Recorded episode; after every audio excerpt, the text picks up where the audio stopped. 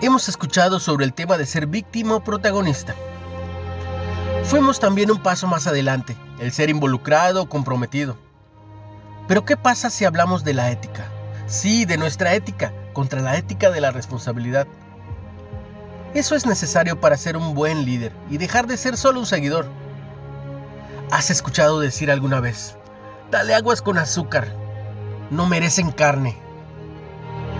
Muchas veces cuando estamos en un círculo social el cual dirigimos o un grupo de trabajo el cual lideramos, muy importante es que los que lo forman sepan cuáles son nuestros principios, nuestros objetivos, qué es lo que estamos buscando y lo más importante, cómo lo estamos buscando. Ya que muchas veces el fin no justifica los medios. Para eso tenemos que entrenar, tenemos que enseñarles a toda la gente que nos rodee en el equipo cómo hacer las cosas. Es más, mencionarles hasta en qué se verán beneficiados al hacerlo bien. Pero muchos líderes prefieren únicamente tenerlos en la ignorancia. No invierten tiempo de calidad en ellos. Porque, ¿qué tal si se van? Pero la pregunta más importante es, ¿y qué vas a hacer si se quedan? Tendrás gente ignorante que haga las cosas como creen que está bien hacerlas y luego perderás más tiempo corrigiendo o justificando las cosas.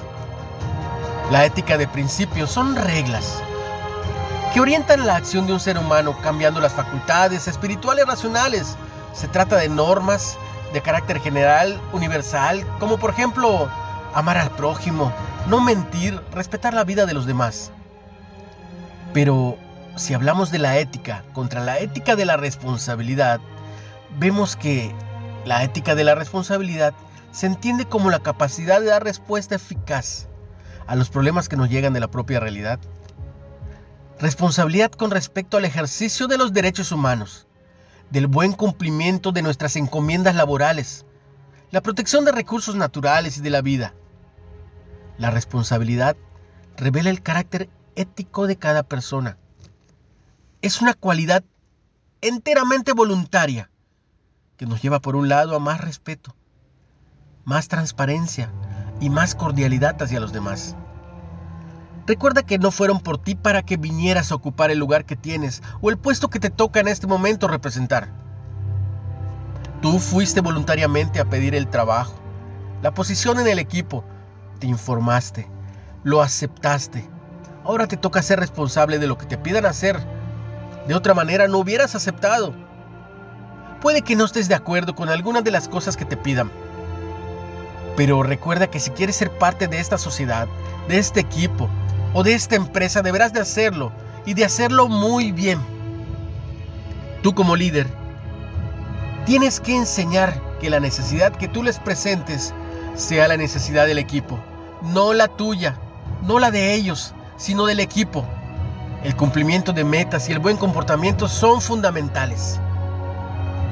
Bien, el tiempo es breve pero quiero que analices estos tres temas hasta el día de hoy. Primero, el dejar de ser una víctima y volverte un protagonista. Segundo, el de no solo involucrarte, sino comprometerte. Y el tercero, conoce y valora, ah, y aplica la ética de la responsabilidad. Te aseguro que así, a todos, a todos nos irá mejor. Ten un excelente día.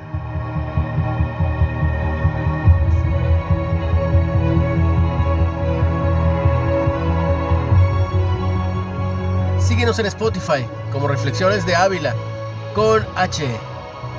Y en Facebook como Líderes de Hoy Nueva Era.